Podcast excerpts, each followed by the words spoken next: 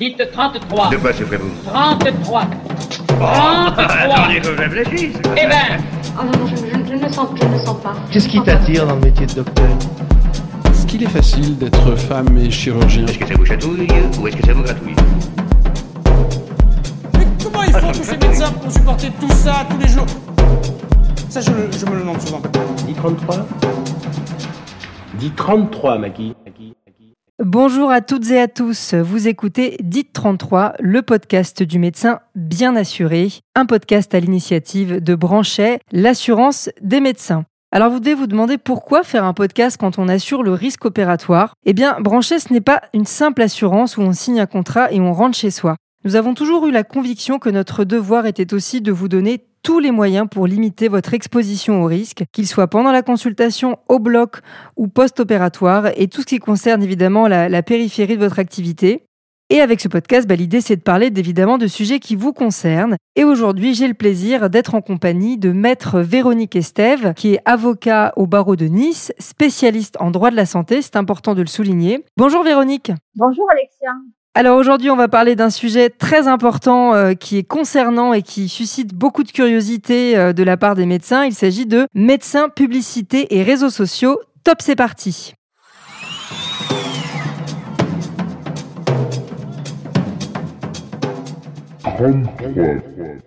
Alors pourquoi ce sujet? Eh bien parce qu'aujourd'hui euh, les médecins, eh bien ils sont sur Instagram, sur Twitter, sur LinkedIn, sur Facebook. Les médecins libéraux sont partout et vous êtes de plus en plus nombreux évidemment à, à communiquer, euh, à vous faire connaître auprès de votre patientèle, à publier des articles scientifiques, à poster des photos, des vidéos de votre travail, des photos par exemple des fameux avant-après. Et c'est vrai que euh, bah, quand on est médecin et qu'on a prêté le serment d'Hippocrate, on peut pas tout faire. Et il est important de baliser le terrain. Et on a voulu faire ce podcast avec Maître Estève, avec Véronique Estève, pour justement que vous ayez euh, les clés, que vous connaissiez vos droits et vos devoirs en matière de communication. Beaucoup de vos confrères et de vos consoeurs se sont retrouvés avec des sanctions allant de la simple suspension d'exercice d'une durée de 15 jours à carrément 6 mois ferme. La majeure partie du temps, c'est lié à des infractions liées à la publicité. On a donc travaillé ensemble avec Véronique d'abord sur un guide hein, intitulé Médecins, Internet et réseaux sociaux, un guide que vous pourrez retrouver très prochainement puisqu'il a été mis à jour récemment, parce que justement, il y a du nouveau par rapport à la publicité. Maître Estève, justement, alors à la base, entre la France et l'Union européenne, c'était euh, un peu ambigu, c'est-à-dire qu'en gros, il y avait l'UE qui disait oui, pas de problème pour faire de la publicité quand on est médecin. La France disait non, aujourd'hui ça a un peu changé. Déjà, comment on se positionne? Alors, effectivement, l'Union européenne a anticipé de manière euh, inéluctable. Il y a une évolution qui a été certaine, mais euh, la France était restée un petit peu à la traîne. La position de l'UE, c'était de dire ceci. La publicité est autorisée, mais il appartient à chaque État de définir ses propres règles internes en fonction de la déontologie. Or, euh, ben, en France, euh, la loi, elle était restée quand même euh, inchangée et ça posait quand même problème. Fort heureusement, la France vient de se mettre en conformité puisqu'un décret vient d'être édité du 22 décembre 2020. D'ailleurs, il y a eu plusieurs décrets pour les professions médicales, mais plus particulièrement un qui intéresse les médecins, qui a donc modifié différents textes. Alors, qu'est-ce qu'il y a de nouveau et qu'est-ce qu'il y a d'important?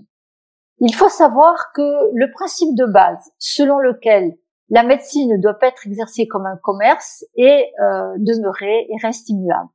Par contre, il y a eu des modifications puisque une partie de l'article a été modifiée, a été supprimée, à savoir que le médecin ne devait pas faire de la publicité directe ou indirecte. Ça, ça a été supprimé. À la place, il y a eu un nouvel article qui est sorti, le 41 27 19 1 du Code de la santé publique. Je ne vais pas vous les lire, mais je vais vous les expliquer. Il est indiqué que le médecin est libre de communiquer au public par tout moyen, y compris notamment par son site internet, des informations qui peuvent contribuer au libre choix par le patient de son praticien, notamment sur ses compétences pratiques professionnelles, son parcours professionnel. Et il est indiqué encore que cette communication doit être honnête et loyale et de ne pas faire appel à des témoignages de tiers.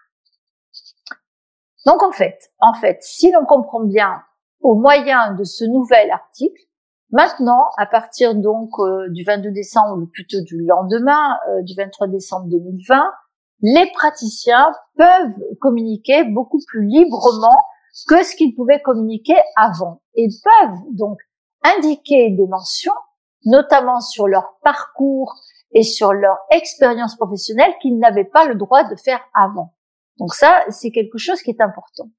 Au niveau de l'information, il est indiqué, alors je parle pas de l'information donnée aux patients, mais de l'information qu'un médecin peut donner, euh, notamment sur ces, sur sur sur ces techniques, qu'il peut effectivement faire état de données qui soient étayées et qui soient scientifiquement confirmées. Donc il doit toujours, lorsqu'il communique par rapport à son patient ou lorsqu'il communique dans le cadre donc euh, d'actions euh, d'actions diverses notamment euh, euh, destinées à un but éducatif scientifique ou sanitaire il doit toujours faire attention à ses communications dans la mesure où il ne doit faire état que de données confirmées. Ça peut quand même poser problème par rapport à, les ces nombreuses communications qu'il y a eu au moment des mesures sanitaires. Ce qui a été également modifié, c'est que il y a de nouvelles dispositions, donc je ne vais pas vous les dire toutes, mais il y a une nouvelle disposition qui indique que, attention, l'usurpation de titres, eh bien, elle est sanctionnée parce que les titres ne doivent pas tromper le public. C'est-à-dire qu'en deux mots, vous pouvez faire état de vos diplômes et de vos titres, mais à condition que ces titres soient validés par le Conseil de l'ordre. Et puis, nouvel article sur lequel il va falloir être quand même très très prudent, c'est au niveau des honoraires. À savoir qu'il doit y avoir une information au niveau des honoraires, quel que soit le support utilisé. Et euh, l'information, bien évidemment, elle doit être toujours, il est toujours précisé qu'elle doit être claire, qu'elle doit être honnête. Et cette information sur les honoraires, elle est absolument obligatoire. Donc, euh, il va falloir faire attention sur les supports sur lesquels vous communiquez, notamment votre site internet, bah, qu'il y ait effectivement, je dirais quasiment une page qui soit euh, consacrée à ça. Donc, on s'aperçoit euh, finalement que cette évolution qui est intervenue par le décret du 22 décembre 2020, elle amène pour le patient une plus grande transparence puisque le patient du coup, bah, s'il veut par exemple choisir euh, un chirurgien spécialisé par exemple de, de l'épaule, bah, avant il avait quelques difficultés pour trouver un, un spécialiste de l'épaule parce que bah, sur sur les annuaires il est marqué chirurgien orthopédiste mais on ne sait pas s'il fait des membres inférieurs ou des membres supérieurs. Là maintenant, ça va être beaucoup plus clair et beaucoup plus facile. Et ça permet du même coup aux praticiens de communiquer beaucoup plus facilement. Merci euh, maître Estève pour ces premières explications. Malgré ce décret donc du 22 décembre 2020, il n'existe toujours pas de définition exacte de la publicité. Ben, c'est exact, euh, c'est assez, assez difficile finalement pour distinguer euh, ce qui peut être considéré comme euh, comme commercial, ce qui est ce qui constitue non pas une publicité, mais une information du, du patient, donc c'est pas simple. Il y a déjà quelques années, l'ordre des, médecins avait donc sur son site, le Conseil national avait diffusé des recommandations justement, puisque l'ordre disait mais il faut effectivement que les médecins soient présents notamment sur la toile, mais euh, il donnait euh, certaines recommandations. Alors ces recommandations, c'était quoi?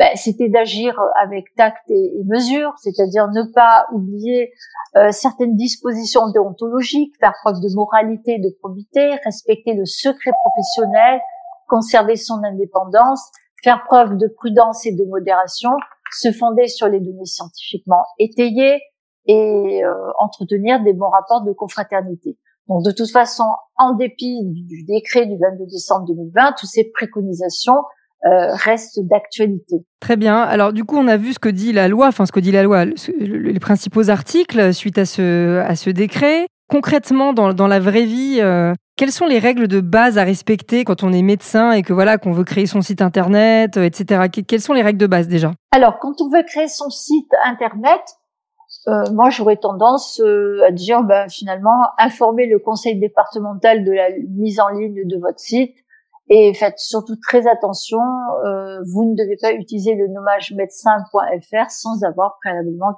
obtenu une autorisation du Conseil de l'ordre.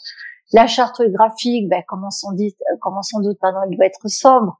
Et euh, toutes les mentions obligatoires doivent être mentionnées. Alors les mentions obligatoires, il y en a, il y en a quand même un certain nombre. Ça, vous pouvez vous reporter sur le site, effectivement, pour avoir les, les, les mentions. Alors sur le contenu, on peut se dire maintenant qu'est-ce qu'on, qu'est-ce que je peux mettre? Je fais un site, qu'est-ce que je peux mettre? Alors sur le contenu maintenant, et c'est nouveau, Vous pouvez effectivement indiquer les diplômes, les formalités, les formations spécialisées transversales, le DES1, les validations des acquis, les formations professionnelles reconnues, les accréditations. Par contre, les diplômes qui ne sont pas reconnus en France ne doivent pas être, ne doivent pas être mentionnés. Vous pouvez décrire la nature et les techniques des actes que vous réalisez. Il y a la possibilité de faire état de sa propre pratique, de son parcours, par exemple en communiquant un CV, ce qui permet effectivement un, libre choix par le, par le patient. On peut indiquer ses orientations professionnelles, mais attention que ça ne crée pas une confusion avec une autre spécialité. Et puis, comme je vous l'ai dit euh, tout à l'heure, ben, il est prudent de consacrer euh, une page pour les honoraires de façon à indiquer le montant de ces honoraires, le montant des consultations. On peut effectivement mentionner les, le montant des honoraires pour cinq prestations les plus couramment pratiquées dans la spécialité. Et quand on ne peut pas indiquer un montant fixe, évidemment, on peut indiquer une fourchette et sur ce point, le Conseil national dit, ben, vous devez euh, agir là encore avec tact et mesure. Ce qui est devenu obligatoire avec ce nouveau décret, ce sont les modes de paiement. Les modes de paiement doivent rester multiples. Si euh, un patient fait une demande d'information préalable et d'explication, notamment sur les honoraires et le coût du traitement, il est nécessaire d'y répondre. Et puis, dans les mentions obligatoires aussi, il faut le marquer, le secteur conventionnel choisi, ça c'est très important. Qu'est-ce qu'on peut mettre encore sur son site? Sur son site, on peut mettre des observations médicales, objectives, à caractère pédagogique, euh, scientifique ou préventif sur une maladie, sur un traitement. Essayez quand même de mettre la, date de la publication et de veiller à ce qu'il y ait une mise à jour. On peut aussi communiquer sur des questions ben, relatives à sa discipline, à des enjeux de santé publique, mais il faut faire toujours attention que cela repose sur des données objectives et vérifiables et euh, il faut communiquer quand même avec prudence et avec mesure euh, dans la mesure où euh, il faut respecter toujours les données acquises. Alors après, on peut émettre des hypothèses qui soient pas confirmées, mais à ce moment-là, si on fait état d'hypothèses qui sont pas confirmées, il faut quand même mentionner leur caractère incertain ou provisoire ou hypothétique. Donc, il faut faire attention. Pourquoi? Ben, Parce qu'un site, il est accessible au public. Il est bon euh, de publier des fiches d'information, euh, d'informations sur la technique, euh, sur les risques de la, de, la, de la technique, ce qui peut permettre de conforter l'information orale qui est donnée au cours de la consultation.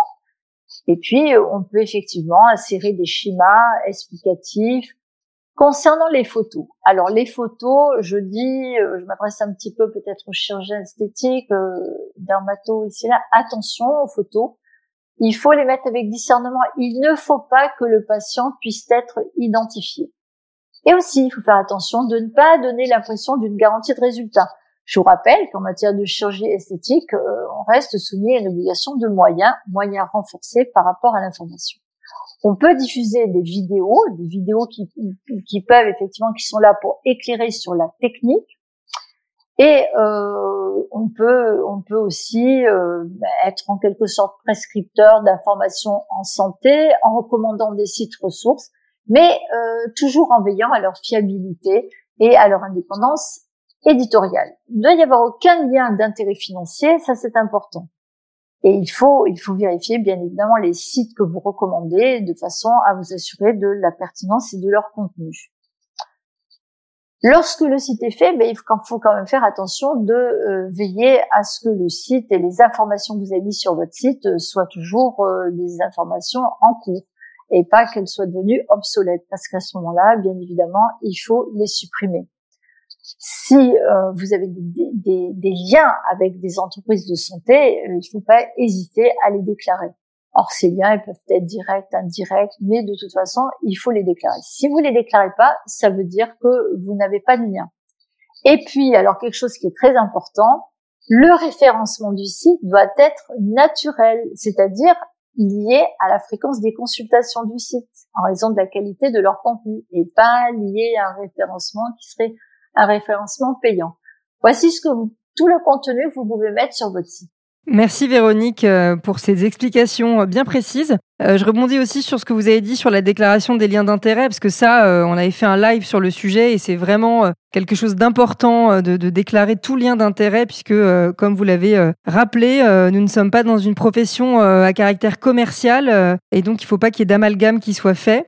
Alors imaginons, donc là du coup on, sait ce qu'on ce qu'on peut faire, hein, euh, voilà. Je viens de m'installer, euh, je suis médecin et je veux lancer mon site internet. Du coup il y a peut-être aussi des pièges à éviter sur lesquels il faudrait revenir et peut-être des, des petits exemples de jurisprudence que vous auriez à nous donner en, en relation avec ça. Alors, sur les pièges à éviter, ben, comme je vous l'ai dit, hein, pas de pas de référence à des diplômes qui sont pas reconnus, ne pas mentionner technique euh, non éprouvée, ça je vous l'ai déjà dit. Mais il faut faire attention. Pas de notation, pas d'évaluation, pas de commentaires ou de remerciements ou des témoignages de patients ou de tiers. Ça, c'est quelque chose qui est très important et euh, c'est quelque chose euh, où de très très nombreux praticiens sont en infraction. Donc, il faut faire attention à ça. Après, chacun choisit euh, ce qu'il veut faire, s'il veut être euh, dans les clous ou s'il veut pas l'être. Moi, je suis là pour vous dire euh, ce qui doit être fait.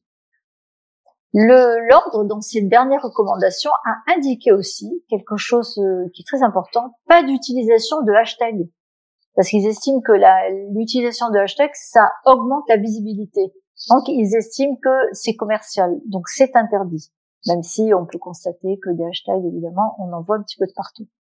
Faites attention aussi de ne pas valoriser les conditions d'exercice et les résultats, par exemple, en faisant valoir que vous avez jamais eu de plainte ou que vous avez jamais de sanction. Ça, c'est pas possible. Donc, comme euh, je vous l'ai déjà dit, pas de lien vers les sources commerciales, les sources non vérifiées, et il ne faut pas non plus accepter des panneaux publicitaires. C'est, c'est, pas possible parce que sinon, évidemment, ça devient commercial. Donc, évitez tout ce qui est référencement payant, les, les messages à doigts, le spam dexing, euh, prendre un nom de domaine valorisant euh, sa personne. Par exemple, vous pouvez pas vous appeler euh, excellence.com. Vous pouvez pas non plus affirmer que vous êtes le meilleur ou le moins cher. Euh, ça, c'est tout à, tout à fait sanctionnable au niveau de l'ordre. Et euh, se présenter comme un leader, euh, chargé des plus hautes res- responsabilités, c'est pas possible. Vous pouvez, vous pouvez faire état de, de, de, de, de titres, mais à condition que ce soit des titres qui soient reconnus par l'ordre ou que ce soit euh, un titre qui a été euh, attribué par la présidence de la République. Donc, critiquer ses, ses, ses, confrères, ben, c'est évident, c'est un piège, ça, il faut surtout pas critiquer ses confrères en disant les autres ne se tiennent pas au courant, mais ils utilisent des méthodes obsolètes, mais ça, on peut pas le faire. Non, aucune comparaison avec des confrères, ça c'est pas possible. Vanter une technique en disant je suis le seul à le faire, on ne peut pas le faire non plus. Tout comme on peut pas évidemment publier des informations euh, mensongères, des faux cas avant-après. Euh, il faut, faut faire attention aussi là, je, je pense plus particulièrement à la chirurgie, à la médecine esthétique. Faites attention de ne pas inciter le patient à multiplier les soins parce que parce que ça ça peut être aussi répréhensible. Donc vous avez tout tout un ensemble de choses qui fait que bah, il faut pas tomber dans le piège et puis il faut pas tomber dans le piège euh, par rapport au secret professionnel. Il ne faut dans aucun cas que le patient puisse s'identifier. Donc ça c'est quelque chose qui est très important. Tout comme il faut pas publier des témoignages de patients. Ça c'est pas possible. Surtout qu'il y en a, il y en a certains qui, publient des témoignages de faux patients. Donc ça, c'est, encore pire. Donc faites, faites en sorte de ne pas vous retrouver euh, dans un dans ce type de, de, de piège parce qu'évidemment là vous seriez euh, évidemment sans fonctionner. Évitez aussi le lien qui renvoie à un blog perso. Et puis bah, comme je vous l'ai dit, comme la médecine ne doit pas être exercée comme un commerce, ne cautionnez pas un site commercial en relation avec la médecine. Donc ça, faites très très attention. Voilà, si vous voulez, en quelque sorte, les pièges qu'il faut éviter. Maître Estève, est-ce que vous auriez un, un petit exemple d'un médecin qui n'était pas dans les clous sur son site? Ben, on va citer une affaire qui est caricaturale. euh, c'est celui du, du médecin, du site du médecin euh, qui faisait de l'esthétique, qui avait une page euh, type blog où on pouvait retrouver des bons plans d'hôtel, de resto et de voyage. Et puis, euh, il avait publié une vidéo sur Dailymotion pour des soins de toxine botulique alors qu'il était médecin. Et on sait parfaitement que les médecins ne doivent pas utiliser la, la toxine botulique. Et en plus, il, il proposait euh, de les pratiquer euh, dans un établissement où le patient pouvait en même temps bénéficier de cours de gym et de, et de, de cuisine. Voilà, on va dire c'est c'est le cas type euh, où finalement on retrouve sur ce site un peu tout, j'ai un peu envie de dire un peu tout et n'importe quoi par rapport à tout, ce- qui est tout ce qui est commerce. On ne peut pas euh, effectivement procéder comme ça. Donc, euh, bien évidemment, il y a une sanction qui a été une sanction de six mois ferme. Vous voyez, donc là, c'est le cas le plus, plus caricatural. Après, vous avez d'autres cas, euh, notamment, euh, je pense au cas d'un gynécologue qui avait qui avait écrit des, des livres. il me semble que c'était sur la sclérose en plaques et qui conseillait à, à, ses patientes ben, de, de, visionner les DVD qu'il était amené donc qu'il avait été amené à enregistré sur cette euh, sur cette pathologie. Donc ça, euh, j'ai envie de dire que c'était une bonne idée, mais sauf que l'ordre a considéré que euh, dans la mesure où ces DVD, ben, de ces il en tirait effectivement, on va dire en quelque sorte, quelques bénéfices, ça a été considéré comme du commerce. Et là aussi, ça a été sanctionné. vous voyez, parfois la, nuance, elle est, elle est subtile. C'est pas aussi simple que ça quand même. Et quand vous disiez six mois ferme, euh, maître Estève, pour le, premier cas, c'est six mois sans pouvoir euh, exercer, c'est bien ça? Alors c'est six mois de suspension ferme, c'est-à-dire que dans ce cas-là, quand il y a six mois de suspension ferme, le, le Conseil national, puisque là c'est une affaire qui avait été jugée au Conseil national, indique dans la décision interdiction de telle date à telle date. Et là, le praticien oui, et là, le praticien est obligé de s'arrêter d'exercer, effectivement. Donc, c'est une sanction lourde. Bah, six mois, c'est lourd, effectivement. Puisque vous parlez tout à l'heure des, hashtags, euh, que vous disiez que c'était prohibé euh, pour leur caractère commercial, enfin de référencement, on va en venir aux réseaux sociaux. Est-ce que toutes les règles que vous avez évoquées euh, avant s'appliquent également aux réseaux sociaux, Instagram, YouTube, Twitter, etc. Là, je pense que les hashtags, on les retrouve plus, plus particulièrement sur sur Insta c'est ça le problème. Et oui, oui, le problème, c'est que ça s'applique sur tous les réseaux sociaux, quel que soit le moyen de communication, ça s'applique. Donc là, moi personnellement, lorsque j'ai vu que la recommandation du Conseil national, c'était interdiction des hashtags, je me suis dit, oulala, ça va être compliqué pour que tout le monde euh, arrive effectivement à respecter cette recommandation. Mais euh, le Conseil national en a décidé ainsi. Je ne sais pas comment ils vont faire pour euh, pour faire respecter cette recommandation. Donc par contre, euh, pour tout ce qui est réseaux sociaux, Insta, YouTube, etc., ne laissez pas de commentaires sur les posts des patientes. Ne likez pas quand une patiente va marquer mon chirurgien c'est le meilleur. Ne likez pas parce que euh, du coup, ben, ça devient quand même, euh, ça devient commercial. Tout comme vous ne devez pas inciter les, les, patients à attribuer des étoiles de, de notation. Ça c'est pas, c'est pas autorisé non plus, puisqu'à ce moment-là, on n'est plus dans le cadre de publicité à titre d'information, on est dans le cadre de publicité pour euh, augmenter sa patientèle. Donc en deux mots, ça devient du commerce. Et alors du coup sur euh, sur LinkedIn, qui, qui est un réseau strictement professionnel, mais qui garde les mêmes codes euh, d'usage que les autres, est-ce qu'on est plus libre de poster? Comment on s'adresse à ses confrères, ses consoeurs, et pas vraiment aux patients? Est-ce qu'on peut euh, publier ce qu'on veut, des vidéos du blog, des vidéos d'intervention? Sur LinkedIn, avec avec ce nouveau décret, du coup, on peut quand même publier beaucoup plus facilement. Notamment, par exemple, on peut faire état que, que, sa, que sa clinique ou que son établissement a été classé euh, dans tel et tel magazine, puisque euh, on ne fait que diffuser une communication, même si évidemment c'est une communication qui profite à, à, la personne qui le, qui le publie, mais euh, du coup c'est vraiment considéré comme de l'information. Après, euh, il est certain que sur LinkedIn, ben, il faut faire attention aussi quand on communique notamment quand on communique sur des vidéos, avec des vidéos, ben, que le patient ne soit jamais reconnaissable.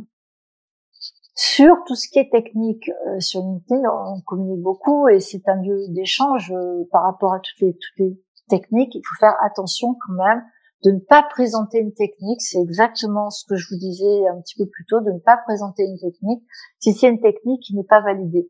On peut la présenter en disant qu'elle est intéressante, qu'elle apporte certains bénéfices, etc mais il faut quand même préciser qu'elle est, par exemple, en cours de, recherche, et il faut bien qu'on puisse faire un distinguo avec ce qui est une technique déjà éprouvée, qui est considérée comme une donnée acquise, et une technique qui est en cours euh, d'approbation.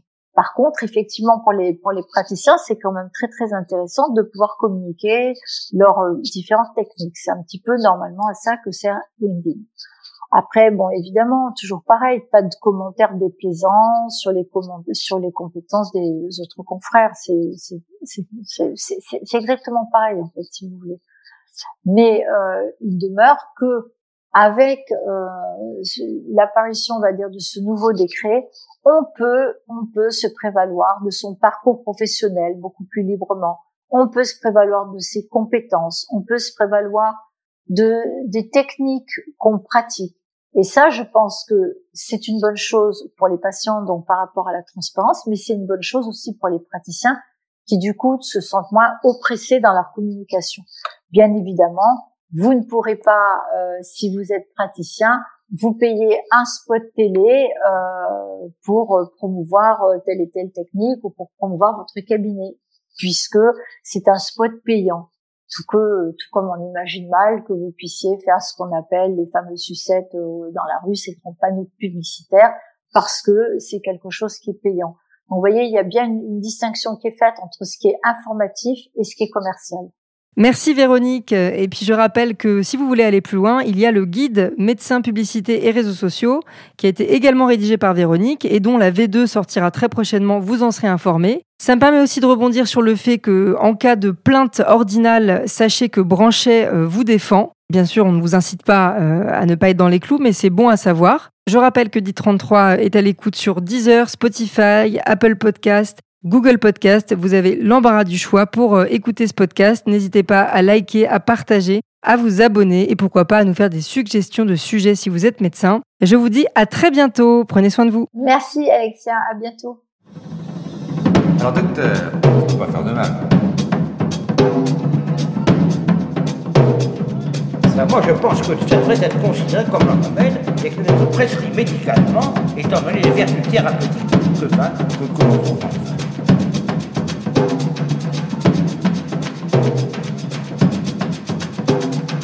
Dit 33